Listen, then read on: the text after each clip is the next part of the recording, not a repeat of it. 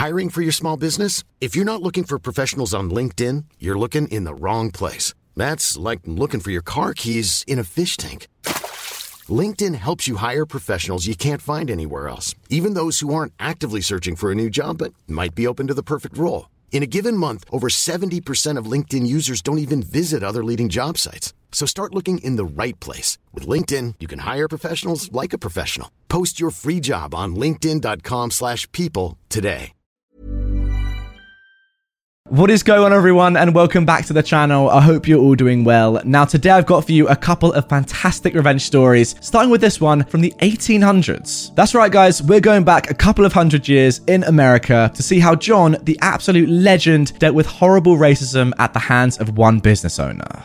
How my ancestor took down a racist businessman. This is an old story that's been told in my family for as long as I can remember. We're talking my grandfather was told it by his grandfather, and so on. Note that this story has had close to 200 years to be embellished and twisted, so take everything with a grain of salt rather than just scream fake. Even if only a fourth of the story is true, it's still a great story. This is the story of my ancestor, Will called John, because that's the name I've always been told. John was a black man in America during the time when slavery was dying out his grandparents having been brought there from Africa along with their children.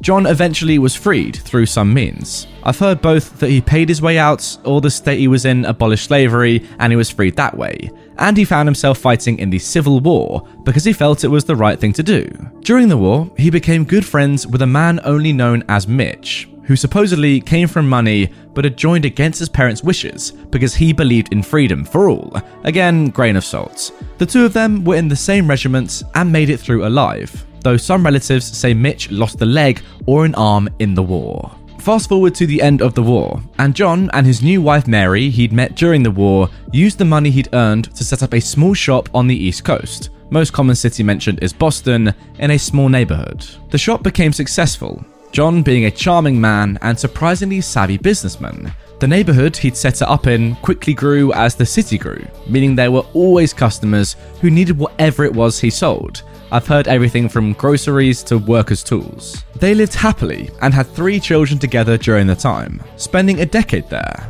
When suddenly, presumably accompanied by the roar of thunder and screeches of crows, Mr. Business arrived in town. Mr. Business has apparently been on the wrong side of the war and fought quite hard to keep his slaves, but was also smart enough to sell out other racists when he saw how the tides of the war were rolling, getting by with no losses except his free labourers. This had been the beginning of the end for his once successful plantation farm, as all the workers he could find to replace his slaves had wanted things like pay for their services.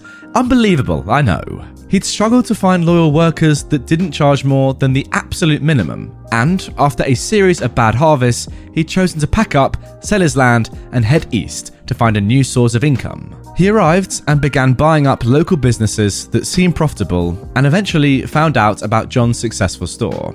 He was more than happy to discuss a fair price for the store until he saw the skin colour of the owner. 10 years, not enough time to erase a lifetime of institutionalized racism. He began harassing John to sell his rinky dink store and find a farm to work on. Don't quote me. Offering way below the actual value, and when laughed out of the store, he began trying to sabotage John's business. He got thugs to throw rocks through windows, sabotage deliveries, and just made a general scene in the store. John soldiered on though, having grown tragically used to fighting against racism. He also had a lot of friends in the community who helped keep the store floating. At the time, John's oldest son, who was about 13 or 14, found himself getting beaten up heading home at night from his job. Again, the details here are blurry. And wound up with a lot of scars that he'd supposedly be stuck with for his entire life. John had had enough, and as luck would have it, had an out having been contacted by his old friend Mitch. Mitch was starting up a plantation of his own in the southwest and needed loyal workers, he'd offered John a foreman position, good pay, and a plot of land to live on with his family. This, dear readers, is when the revenge plan begins. John contacted Mr. Business, offering to sell at 75% of what the shop was actually worth, and maybe because his other businesses hadn't worked out, he took it. However, John supplied the contracts and proper solicitor to make things legal. The contract basically said that after the midnight of the date of signing, the shop and everything inside would transfer ownership to Mr. Business. Little did he know that that day, up until midnight, the shop was having a massive clearance sale, selling everything at discount prices to a grateful neighborhood.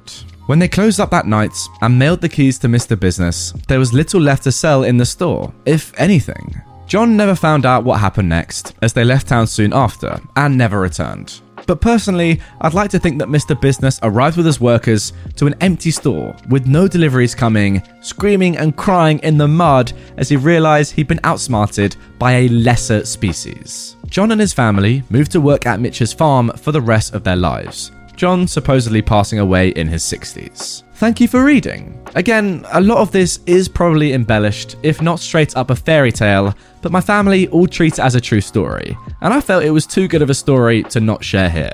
And there we go, guys. That is the end of that one. As OP even admits, you know, he doesn't really know how much of it is legit, what actually happened back in the day, or how much of it is just hearsay from, you know, people passing that information and telling stories. But I don't really think that really matters, to be honest. The whole point of it is that it's a wonderful story. A black man getting revenge on a slave owner who wants to continue owning slaves is an amazing thing to hear about. And let's be honest, it doesn't really matter if it didn't exactly happen the way it's said in the story. It's still great nonetheless. I want to see this Mr. Business put down in the mud, in a grave, because because he's a disgusting human and trying to, you know, take back control of the people that he used to own and all that sort of stuff and moving across the country to make sure he can still own slaves. It's disgusting. What John's done here is great. I think to be honest, he could have even gone a little bit further and I don't know, like when he's when he's hearing about his own son getting beaten up, that would stir some very horrible emotions inside, I'll be honest. So I'm I'm surprised to be fair that he only went this far and I wouldn't even have blamed him to be honest if he went a step further and got violent to be fair.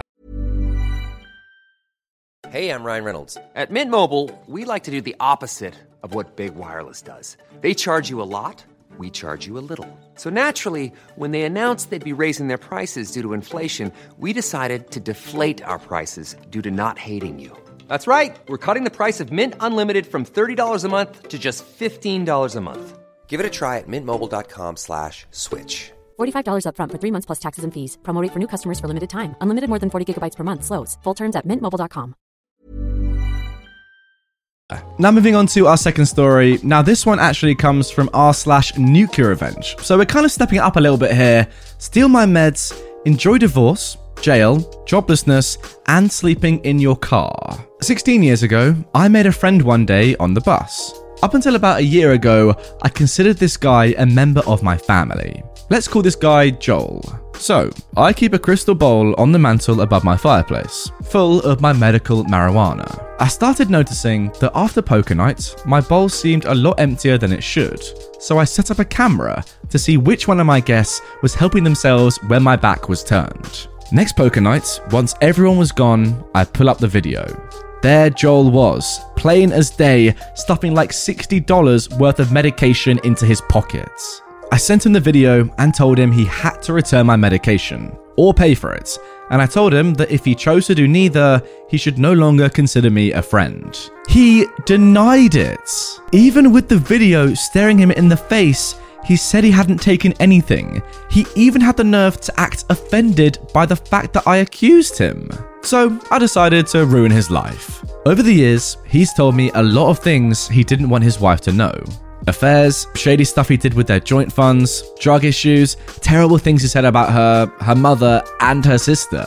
I went back through all of our messages and took screenshots of everything secret he'd ever said to me. There were over 70 pictures. And, well, I sent his wife the screenshots. Here are some examples of the kind of stuff that was in those screenshots. He admitted to cheating on her with eight different women over the course of our friendship, taking money they were saving for a car and using it to buy drugs, specifically Xanax and perks. The fact that he was continuing to do drugs after he promised her he was clean and sober.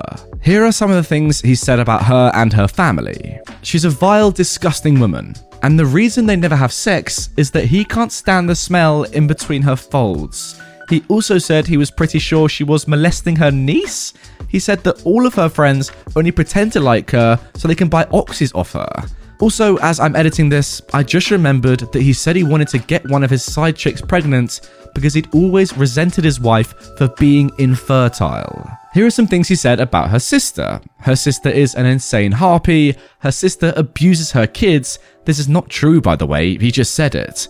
Her sister is faking her autoimmune disease for attention. And now about his wife's mum. Her mum is a fat, lazy cow who doesn't actually need to be in a wheelchair. She just likes not having to stand up or bathe herself, so she's malingering. There were more things, but that's what came to mind without me having to dig through the screenshots I sent. His wife obviously filed for divorce and reported him to the police for the drugs he had in their house. While he was doing his eight months in jail for the pot that he stole from me, his boss filled his position and he lost his job. His now ex wife won't let him in the house. Now he lives in a car and showers at truck stops. I found out about the aftermath in parts. Some came from his ex wife. She told me about the divorce, kicking him out, and getting him arrested. Some came from a guy Joel and I used to both be friends with, who works at the place Joel used to work at. He told me about the job loss, car living, and the truck stop thing. I'm actually still on good terms with his ex wife. I even sent her some enchiladas the other day for Cinco de Mayo. I also sent the video to all of our mutual friends, so he lost 90% of his social circle. I cut that other 10% out of my own life since they want to associate with known thieves. Birds of a feather, I guess. I mean, to be completely honest, mate, I don't really know why you were friends with this guy in the first place because I think of all the bad things he's done. All the stuff that he's texted to you, the fact that, you know, he just seems like a horrible person in general. He openly admits to cheating on his wife, doing drugs like abuses his wife and all her family. And you know what? Probably just talks a lot of rubbish about loads of people behind their backs. Why were you mates with this guy in the first place?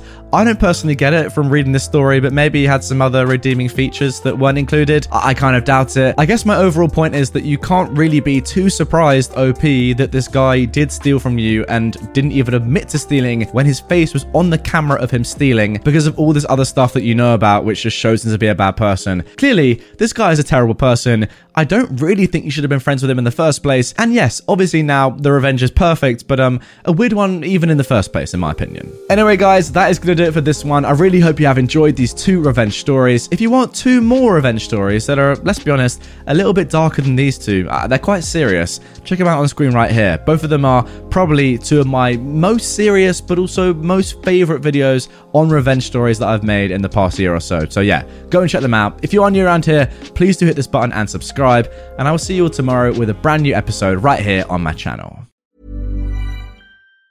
Mom deserves the best, and there's no better place to shop for Mother's Day than Whole Foods Market. They're your destination for unbeatable savings, from premium gifts to show-stopping flowers and irresistible desserts. Start by saving 33% with Prime on all body care and candles. Then get a 15-stem bunch of tulips for just $9.99 each with Prime. Round out Mom's menu with festive rosé, irresistible berry chantilly cake, and more special treats. Come celebrate Mother's Day at Whole Foods Market.